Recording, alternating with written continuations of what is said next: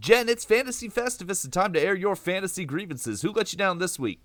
This week's an easy one. I got two words for you. Urban Meyer. I pro- you know, I probably don't even have to say anything else really, but I guess I will because it is a podcast and people are listening, but God, Urban Meyer, what a freaking ah. So, okay, A we'll go we'll go lettering here. A he he started out the week by calling his staff losers, who he hired by the way, all of them, right? He he saw the resumes, he saw what was going on. Now they're all losers apparently and he's a winner. You can't see me, but I'm air quoting. Uh, two, you know, n- not or not or half-ass shaking hands with with the, you know the opposing team this weekend. Just so lame and and uh, you know, I've never liked him. Um, it, it was kind of obviously a personal thing. I went to University of Georgia when he was at Florida. I couldn't stand him. I- am not a fan. No, obviously I don't know him personally, but uh, I feel like if it walks like a duck, you know, quack quack. I I feel like we know him personally. I feel like I feel like it's pretty close. Um, yeah, I, I don't know if it's his uh, the buck stops over there mentality or um, just the the rampant um, hypocrisy that seems to ooze from him at every moment. Uh, but I'm with you, and I'm just excited about awful this. human. He, he doesn't seem like a like a wonderful human being. Uh, no, I'm with you. I'm with you. Urban Meyer, uh, Fantasy Festivus this week. Now let's get to the show.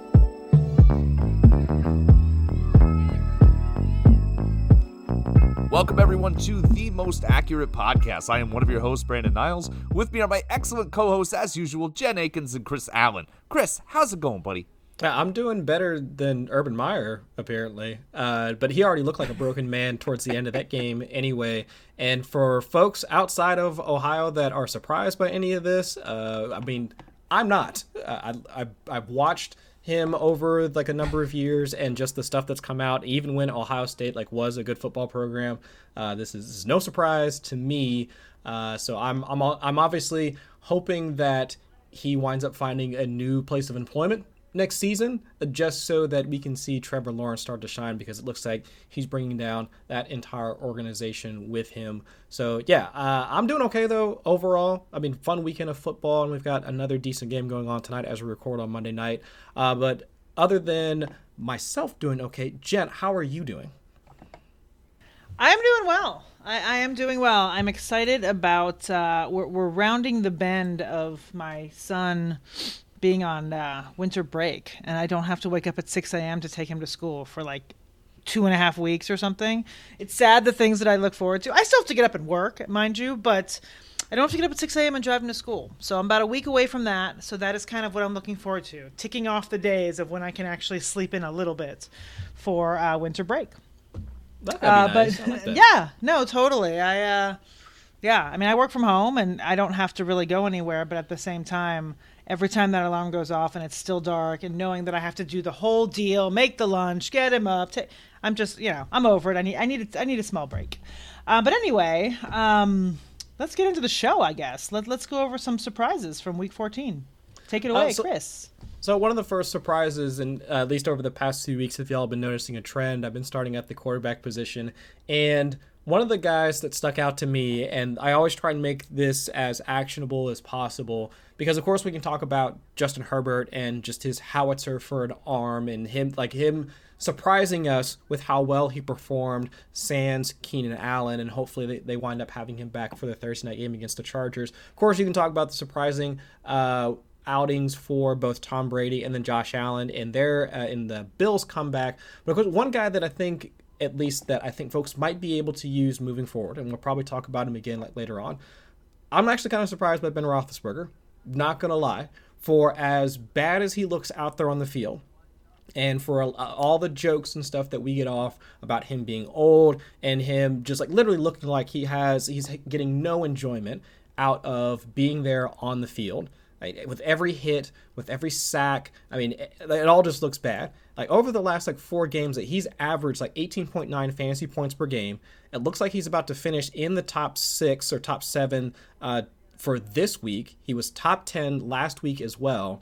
And it doesn't make any sense to me because you guys know I'm mostly I look at things from an analytical perspective and none of it makes sense as to how he's doing what he's doing.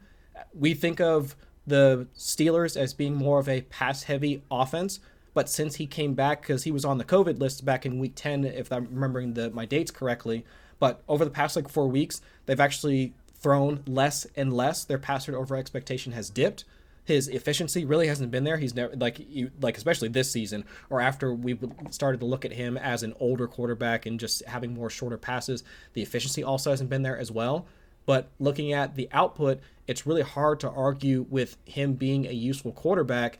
But I mean, with his upcoming matchups, I guess I, I can't I'm not going to push folks away from streaming him if they thought that it was a good idea, especially with the weapons that he has. So like Jen, I mean it, it looks gross, but I you know, would you would you fight somebody on saying that they were forced into starting Ben this week, especially if they, I don't know, lost Lamar Jackson, or not feeling all that great about Ryan Tannehill's prospects, or any of the other guys that you know are kind of on that fringe uh, fringe quarterback one range? I mean, would you, I mean, would you fight anybody on on starting Ben this weekend? I don't know if I'd fight people on starting him, but I'd be like, give me Tua instead. I mean, Tua's in a position that he has the Jets coming up, then he has the Saints, then he has the Titans. He's got a great schedule. I feel like he's kind of in that range. He may be a little more rostered um, than, say, the Ben, but I, I think he's probably, without looking, I think he's probably in that streaming range still, or at least close to it. So I'm not 100% anti Ben, but I feel like Tua's in a better spot, A, physically, B, mentally, and then now he's got DeVante Parker back, which he had a pretty good game. So, I mean, like I said, if you need Ben, go for it, but I'd rather go with Tua. hundred percent.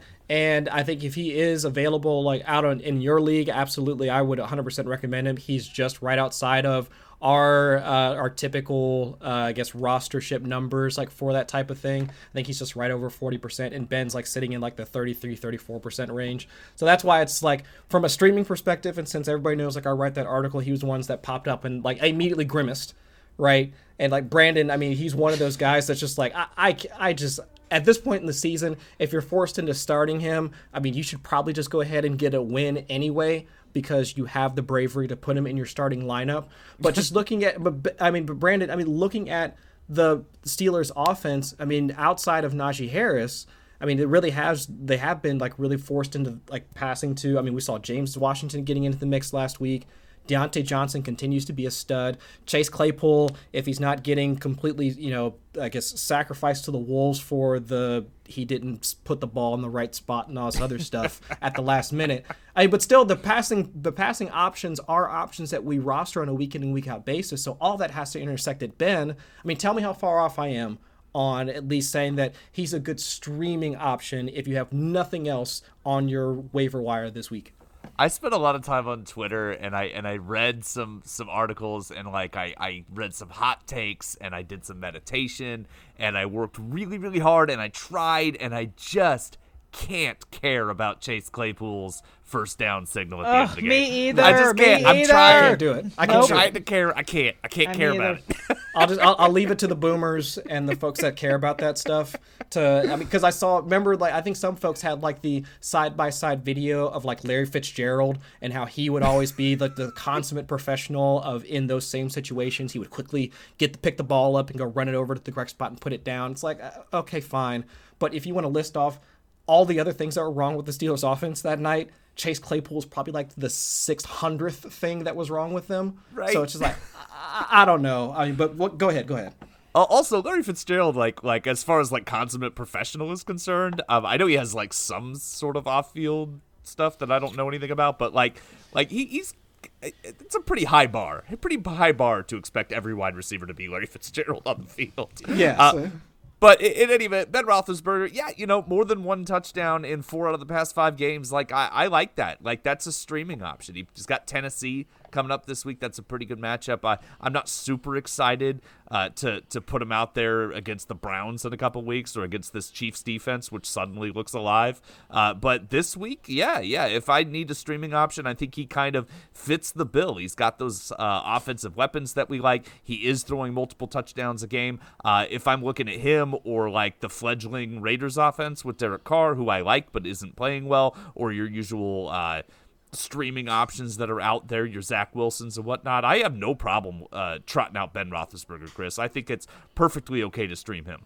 It's such an odd process, though, for us to get there because typically we look at offenses that are passing a lot or even offenses that are efficient. I mean, with Ben, it really just uh, does come down to the fact that if they get into the red zone, I mean, over the past like four weeks, and this has pretty much been throughout the entire season, their average passing rate is over 85% once they get into the red zone. And especially when they've been pushed into these types of games where they get into shootouts. Like think about that Chargers game like three or four weeks ago when they got pulled into that uh, that like that high paced off uh, high paced matchup at the end of the game, and then like the same thing with uh, with Baltimore a couple weeks ago, Minnesota just this past Thursday night. So they've had these matchups where they get pulled into these like shootout uh, these shootouts, and we can think about I mean Tennessee they might be able to put up some sort of fight. They looked okay this past week, but Kansas City, we know that they're coming to fight. I mean, Cleveland, they might be able to put up a decent amount of uh, a decent amount of offense as well in order to push Ben into a decent contest. So, I, it's deep. I know it sucks, and most folks at this point in the season are probably like less likely to try and do something like that as well. But it's just I think the production at least been there for you to consider him, even though once you click on his name, you're just like, I don't want to do this. I, I don't want to do this at all. Uh, but I get it. Uh, the other surprise from this week uh, D'Onta Foreman, now like he's now. I mean, he was the starter this past week. We've got at least, at the very least, a two-headed committee, if not a three-headed committee. Uh, if you want to also include Jeremy McNichols uh, into the mix as well. Uh, I mean, Jen, I wanted to get your take on him because he was able to get into the end zone, albeit the matchup was one of the easiest that they're ever going to have. Uh, I mean, especially like looking at their matchups, like moving ahead, at least on the surface. But with all the injuries that are going on, We've also got a couple of folks that have been uh, added to the COVID list, if I'm remembering correctly, as well, with all the news that dropped today. I mean, could you fault anybody for wanting to continue to roster and start D'Onta Foreman as, like, let's say, like their RB2 or something like that? No, not at all. Uh, uh, and I, I, will probably be one of them. You know, he, he listen. He had 62 combined yards this week with a touchdown. Um, you know, Hilliard is still a factor, like you said. Jeremy McNichols is coming back too. I don't know if we can necessarily trust the distribution, but I think in our situation, and uh, like you said, with the amount of people that are coming up uh, on the COVID list and the injuries, uh, I think that there's going to be plenty of people out there that are going to have to, you know, use him, whether it's as, as an RB two or in the flex. I think there's a lot worse out there that people are trotting out. So I think he's somebody, um, like you said, you know, the matchup is not going to get as easy as it was this week, but at the same time, I think that um, he does have value moving forward, and people are going to have to use him, and I think that's fine. I don't think, you know, as long as you kind of have the expectation that he, you know, he, he is going to be in that RB two slash three category, I think it's totally fine. Yeah, my hope is that other folks that are rostering him at this point, they have at least a fairly decent RB1 in order to mix in. So let's say if you were maybe dealing with uh, let's say Aaron Jones like being injured, or say Alvin Kamara uh, being out for the past few weeks, and so you have at least a decent RB one option, and you throw him out there as an RB two. But Brandon, kicking it over to you. I mean, over the last like couple of weeks, like he's averaged a fifty four point seven percent rushing share, uh, but like the targets haven't been there. I've only seen like one or two uh, throughout the past couple of games, especially that took a dip like once McNichols came back. But the next two upcoming matchups of Pittsburgh and San Francisco, I mean, both of them are 20th or worse uh, in adjusted fantasy points allowed uh, to running backs, uh, and that's according to our rankings here at 4 for 4. So it's not the worst, but Tennessee's offense as a whole I mean, outside of, I mean, Julio Jones isn't really getting it done. I mean, we're not really looking at any of the other pass catchers. So if that offense isn't really one that sparks a lot of excitement, I mean, are you still on the, I mean, if you're using Foreman as an RB2, you're okay with it? Yeah, I, you know, McNichols, I think, is going to have a role, but I, I still, you know, Foreman's got double digit touches and at least, I think, like three of the past four, or four of the past five. I, I think that's going to continue. And if, if you're in a league that goes all the way to the end, which I know is rare, but I'm in one of those leagues, like he gets the Texans with the last game of the season, Tennessee is probably going to be vying for uh, the number one seed, which would be a bye, or if the Colts get kind of hot, they could still be uh, playing for that division. So he's one of those guys who's probably going to be playing hard in every game game, and the Titans want to establish the run. So I think that they've been leaning on Foreman. They seem to favor Foreman. His playing style seems to match what they want to do in that offense. So uh, I'm comfortable in that RB2 slot, trotting him out there, especially on rosters where I don't have really established options uh, at the running back position, as many of my rosters are, given the injuries that have happened this season. So uh, I like Foreman. I, am perfectly okay with him, and I'm, I'm kind of excited to see him uh, put his head up above everybody else in that crowded backfield. Yeah, and I'm hoping that that's the case. I mean, not to say that you know, he's, he's he's definitely not Derrick Henry. I mean, but I would say that if Tennessee continues to be, or at least try to be, what they were like without Derrick Henry in terms of being more of a run heavy like type of team, uh, Ryan Tannehill using more of the play action style passing that he was used to that's made him one of the more efficient quarterbacks in the league. And I haven't heard any rumblings about Derrick Henry being back. I think the last that I heard at best, like he'll be back like once they, let's assuming they get into the playoffs. But still, if they want to continue to operate in that same sense, I think Foreman gives them the best chance to do that. Of course, still getting the other uh, the other guys involved. I mean, Hilliard as a pass catcher, McNichols as a pass catcher as well. So I think it's entirely possible that Foreman can continue to return RB2 upside. I mean, given given his current workload, but we'll see. Especially with the matchups coming up, it's possible for him to do it. Uh, but hopefully, he continues to get the workload, and that shakes out in his favor. Uh, the last one, and again, I'm trying to keep this as actionable as possible. Of course, I mean the surprises are always typically the guys that are scoring the most points, but those guys are rostered. I'll give you one more guy that's probably not as rushed in your league. And if you are searching for maybe not the most upside, but at least let's see a guy that can probably get some work. And it's going to sound gross yet again. And I'm just completely scratching the bottom of the barrel here. But Laquan Treadwell, let's talk about him real quick because I don't know what else to take from Jacksonville's offense as of right now. And it's, it's not great, but I mean, looking at their upcoming matchups, I mean, they've got Houston this week. They've got the Jets in week 16. And of course, they've got New England in week 17. But Treadwell, I mean, of course, most folks are still rostering Marvin Jones. I mean, they're. I mean, Trevor Lawrence, I mean, we don't really have a ton of confidence in him. And of course, with uh, Jen already giving her uh, opinion about Urban Meyer, which probably all of America shares at this point, that's probably the one thing that unites us all.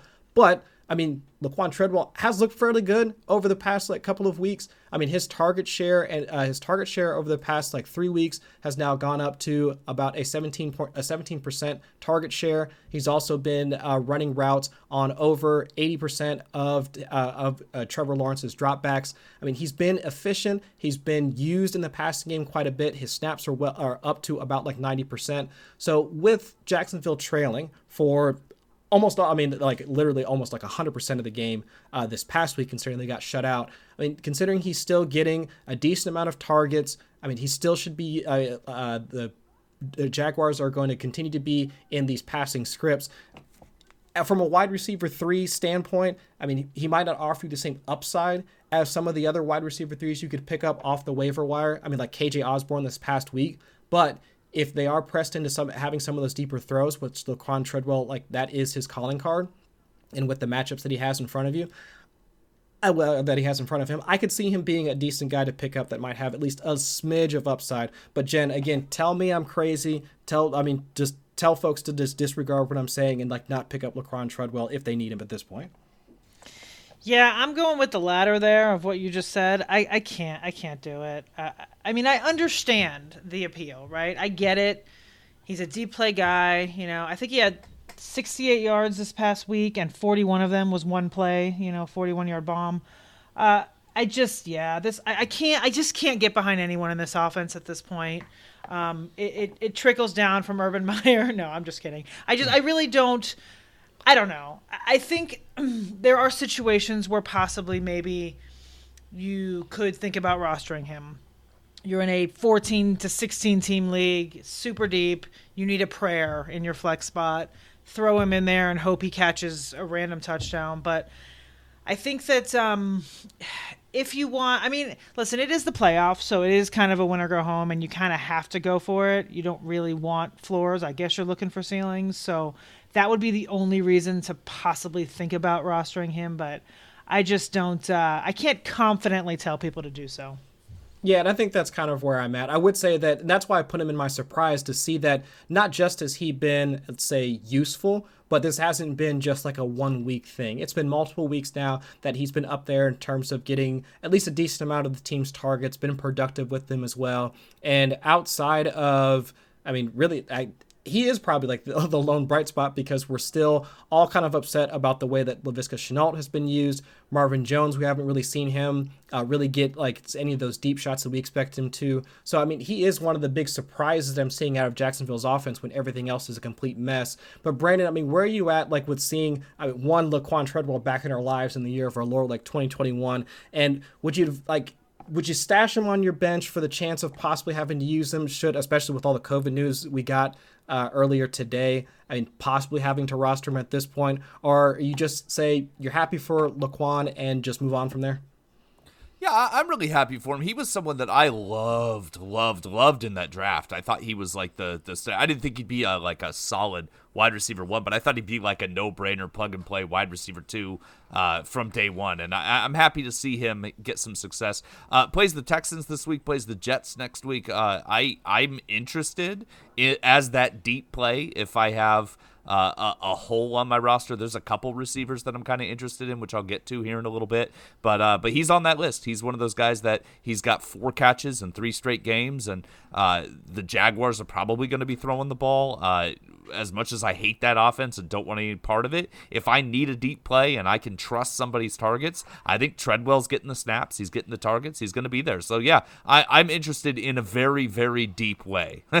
yeah, and I think that's where I'm at too. I'm not saying that, you know, if you're already cruising towards at least a, a decent playoff spot and your squad is already packed, to, you know, both from a starter's perspective and your bench, of course, I wouldn't be completely turning the back of my roster to get him. But if you are kind of limping into the playoffs, and you think your team might need some punch in order to continue to move you throughout the next like couple of weeks. I think Treadwell, at least he has the matchup. The opportunity is definitely there within an offense that nobody wants to invest in, so you know he's going to be available. So similar to like the Ben pickup, it's kind of like, you know, you just it doesn't look great, but at the same time, you know, the opportunity should be there. The results might be there as well. A high variance play, absolutely. So I would at least take a look at it and see if you really would could use at least some upside like that on your roster. But speaking about upside, I mean Brandon, I mean tell the, some of the folks about what they can expect from Underdog with all the upside they're providing with some of the I've I've been seeing folks like Josh Norris and Hayden Winks talk about some of the upcoming tournaments. Of course, best ball season is around the corner here in the next uh, few months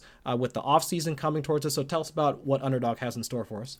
Absolutely. Listeners, let me tell you about the easiest and most fun way to spice up your football season. It's Underdog Fantasy, their brand new pick'em game. Just pick over or under on your favorite or least favorite player's stats, and you can win up to 20 times your money in a single night. Underdog keeps it super simple with their easy to use website and mobile apps. Just pick between two and five players, win you some cold hard cash. First time depositors should head to 4for4.com slash underdog, claim your free 4for4 Pro subscription, and get $10 in bonus cash to play this weekend. All right, buy or sell segment. Uh, Chris, I want to start with you. These couple quarterbacks we may not need, uh, but I want to talk to you about Tyler Huntley and Mitch Trubisky because these are both Konami code quarterbacks. Lamar Jackson, Josh Allen, both injured. Uh, both their teams seem optimistic that they're going to play, even though it seems weird to me that that would be the case. But uh, you do the quarterback streamers. Where do Huntley and Trubisky fit into your plans for this weekend when you're looking at quarterback streaming? So if it's Huntley that has to go this week, and then uh, from what I've heard uh, and what I saw like earlier on Twitter today about Lamar Jackson, what it's not a high ankle sprain, day to day. It's entirely possible he winds up playing this week, but in terms of his mobility, I mean that's completely TBD. I'll have no I no insight into that. But if let's say Tyler Huntley winds up playing, looking at what he was able to do against Cleveland, and also he had a spot start uh, earlier this week, or not earlier this week, but earlier this season uh, against Chicago. Did another decent facsimile of Lamar Jackson there as well, six for 43 on the ground. So, and like he's popped up for those types of games beforehand. Like his efficiency as a passer obviously isn't there, similar to Lamar. He was able to do so last week uh, against uh, against Cleveland, but still, like overall, we've seen like his inefficiencies as a passer like kind of crop up. So I do have some concerns, especially uh, this week, uh, especially this upcoming week, like with their matchup. So while I would say I have more confidence in Huntley as a play versus Mitch Trubisky. He's much more volatile and much worse as a passer, in my personal opinion, uh, than Tyler Huntley. So if either of them are forced to go, I would advise folks to pick up uh, to pick up Huntley like over over Mitch Mitch Trubisky. But I'm hoping neither happen and both Josh Allen and Lamar back in the lineup on Sunday. Me too. My Josh Allen shares across several leagues are, are just like like nervous, just shaking, just shaking same, right now. Same, yeah. same, hoping, hoping. Although Mitch Trubisky does quietly put up fantasy numbers, so I'm kind of interested in both of them. Uh, you know, one thing that we saw Jen with Tyler Huntley came over and took over uh, the quarterback job is he threw the ball quite a bit, and Rashod Bateman the rookie had his first 100 plus yard game. Had eight targets, had over 100 yards, uh, looked really good. Like every time he caught the ball, I said we should throw to him every single down. Uh, what's your interest in Bateman? I know we've asked this question before and he's kind of been up and down, but if Huntley does start, does that increase your interest in Bateman or or no effect at all? Well, first of all, Bateman, of course, he finally had his, you know, his great week because he was on my drop list last week, and that's that's kind of how that goes. I also told my husband to bench him this week in a league that he had to win to get in the playoffs, so he's thrilled with me with that. So yeah, Bateman, uh, I'm annoyed, but I would say Huntley, to me at least, I feel like it decreases all the fantasy players' asset or, or, you know outlooks for for this week. I don't know, and I think like like Chris said, I think Huntley did a great job in in mimicking Lamar, and he's a similar quarterback. But I feel like uh, I don't know if I love you know Hollywood or Bateman. I mean, I think Andrews is really the only guy I trust in that offense.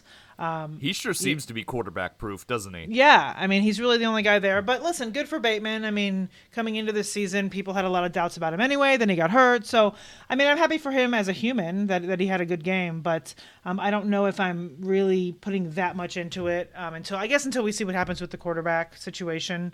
Uh, but you know, Bateman's another one of those guys on the fringe, like like we keep talking about. There's not a lot out there due to COVID and injuries, so if you have him, you're probably going to start him you know, or or at least consider him in the flex, you know, along with some other guys. Sure, absolutely. Uh, there's another rookie receiver that I'm kind of have like a raised eyebrow at. Uh, Chris, Nico Collins for the Texans played 70% of snaps yesterday. That's a season high for him. Davis Mills had a nice little connection with him. He had 10 targets. Now, he only caught five balls for 69 yards. But Nico Collins, uh, not a bad schedule to close out the season. Do you have any interest in him as uh, kind of along the same line as your Laquan Treadwell uh, mentality, as someone if you need help, deep leagues, someone you can plug in, probably available on waivers? What do you think of Nico Collins, Chris? Absolutely, and actually, I was uh, paying attention like quite a bit to that game, mostly because of my uh, like I have Russ Wilson on a couple of teams, so I was hoping to see like what they were gonna do, and it looked like for as big of a dumpster fire we consider the Texans to be, they actually rolled out a pretty decent game plan, like albeit against a let's say an easier opponent in the Seahawks defense, but identifying some of uh, Seattle's def- uh, weaknesses on defense, they were using quite a few uh, screens and also some passes across the middle in order to get most of the guys free. If it wasn't Nico Collins, it was Brandin Cooks or the young tight end Brevin Jordan. So seeing Nico like also getting worked in, seeing him like have established that connection with Davis Mills, while everything around the Texans organization looks bad at least seeing their offensive coordinator and play caller actually scheme up a way to actually keep them uh, keep the offense moving. I mean, Davis Mills was 15 for 15 before he threw an incompletion. I think it was like 13 straight completions in order for him to get a touchdown. It was 13 or 14 for him to get a touchdown, and then he had like one or two more afterwards before he had any incompletions the entire game. So seeing that, along with Nico Collins' involvement gives me some hope for him. So yeah, along that same vein of if you do need somebody this uh, like over the next like couple of weeks, given their matchups and given his opportunity, I wouldn't mind. Uh, you know, I wouldn't have any pushback on folks picking him up if you wanted that sort of upside on your team. Yeah, I'm susceptible to this. I'll see somebody make like a really good play and just be like stuck on it, right? So like yeah. they had that field goal drive. I think it was like it was like their third drive or something like that. They had that field goal drive, and it was like uh, a short little like uh, l- like throw to the left. It was like a little twelve yard uh, play, and he just like he bodied the defender, reached out, grabbed it with his hands, with it out with his outstretched hands, walled off, and just secured it. And I was like, "That's an NFL catch," and I got very Mm-hmm. excited. yeah, and he's like he's shown flash like that beforehand, but with everything else that's been bad about the Texans, we just haven't really noticed it because it's just like that one play will happen, but it's like sandwiched in between like 100 other awful things that have happened to Houston.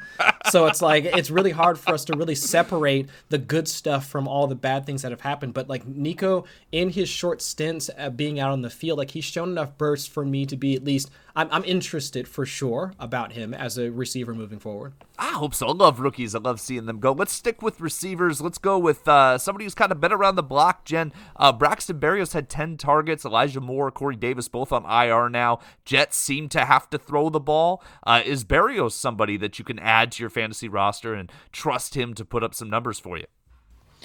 I don't know about trust per se, but I think he's you know along the same lines as, as some of these other guys we're talking about. It, it's kind of a dart throw. Um, listen, I, it's kind of a bummer because I felt like I pumped up Crowder quite a bit on, on a couple different articles, and I really thought it was going to be a good Crowder week, uh, like you said, with no Corey Davis and Elijah Moore, and then it turns out it was a Berrios week, which. I mean, he had, I think you said 10 targets. He had 24% of the targets on the team. So, I mean, obviously they like him. Obviously they're going to throw to him. I just don't know if I love the Jets in general. I don't know if anyone does, but um, as far as fantasy purposes, the one good thing I will say, the next two weeks, they do have the Dolphins in Jacksonville, which which are both of them are pretty soft against receivers.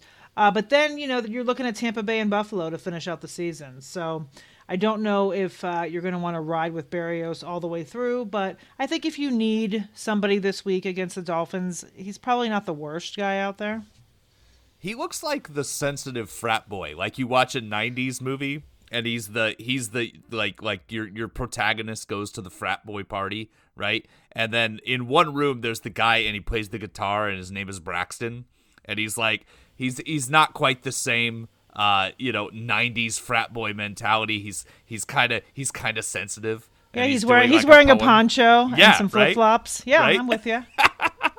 that's what he looks like to me he's the the the, the sensitive frat Yeah, boy I'm looking at, at. at I'm actually party. looking at his little photo right now, and Yeah. I, I absolutely see what you're saying. Yeah, the, I the recommend- poncho, the flip flops, playing guitar, maybe Yeah. a Corona, maybe a, some sort of a fruit punch beverage. I'm with you. says something powerful and, and very profound throughout it. Yep. Very '90s profound. That's that's. Like, I recommend anyone check out the Braxton Berrios photo on ESPN. Now I gotta go it's look at wonderful. him. It's wonderful. it's just absolutely wonderful.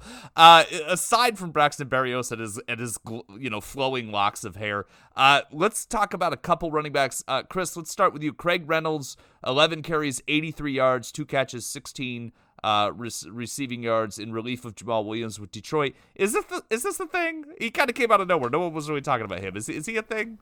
I would assume he's a thing at this point. I, with with Dan Campbell and like the rest of the Lions and that backfield just in general without D'Andre Swift, and I think the last we heard before kickoff on Sunday was that now he's uh, an IR candidate.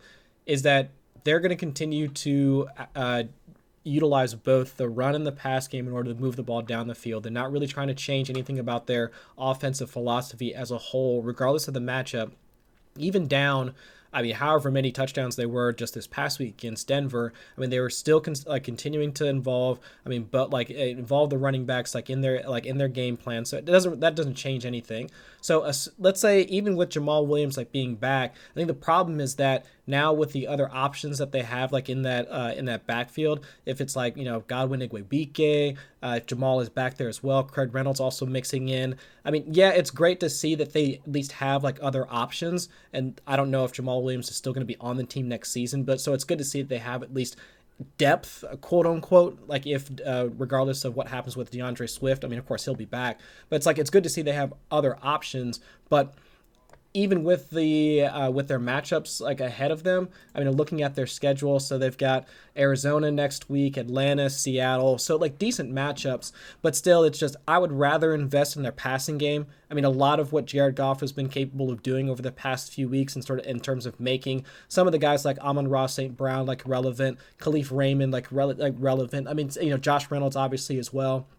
I mean, like those guys, I would rather like invest in that offense, or like that part of their offense than their running game, just because they've been able to produce more because they are put in those types of situations where Goff is put put uh, put back in a, a situation to pass, and with fewer options for him to pass to than it has that he has been in order to like you know put uh, at least put in a situation in order to rush. I would much rather take like some of their passing options if I was forced to start anybody from Detroit, which I hope nobody has to at this point. But still, you get what I'm saying. Yeah, yeah, you know Cardinals this week, which is uh, not not thrilling, uh, like you said. The the passing option is probably what you're looking for. Uh, but that Falcons matchup in Week 16, that doesn't seem bad. Yeah, that's interesting. That's kind of mm-hmm. interesting. You know, the Lions could uh, kind of stick with Atlanta. I think. I think uh, very possible if Jamaal Williams is still out. So uh, always interested to see new faces in that regard. And then Jen, I always have to ask you if I could drop someone this week. Uh, piggybacking off our our Urban Meyer centered episode, do we drop James Robinson? I hate to do it. I like him, uh, but he you know six carries like four yards last week, and uh, you know in the doghouse supposedly. Do we just drop him, or is there any hope? I think there's hope. I, I he was on my on my long list for my dead weight report that comes out uh, Tuesday morning, but I did leave him off because I feel like with the, with the, with the running back landscape the way it is right now, I just feel like you got to hang on to somebody like that. They actually have a very good matchup this week against the Texans. So if you can't do it this week, then possibly you can drop him. But I just feel like what you're going to drop him and pick up Reynolds. You know, I just I just can't I, I can't justify that. I feel like there is still meat on the bone there with Robinson. He is still a talented running back. And I know Urban Meyer sucks, but hopefully they figure it out this week and utilize him um, against the Texans defense that's soft against the run. I feel like even Trevor Lawrence said that they need to give James Robinson the ball. I mean, it's pretty obvious to all, you know everyone else. Yeah.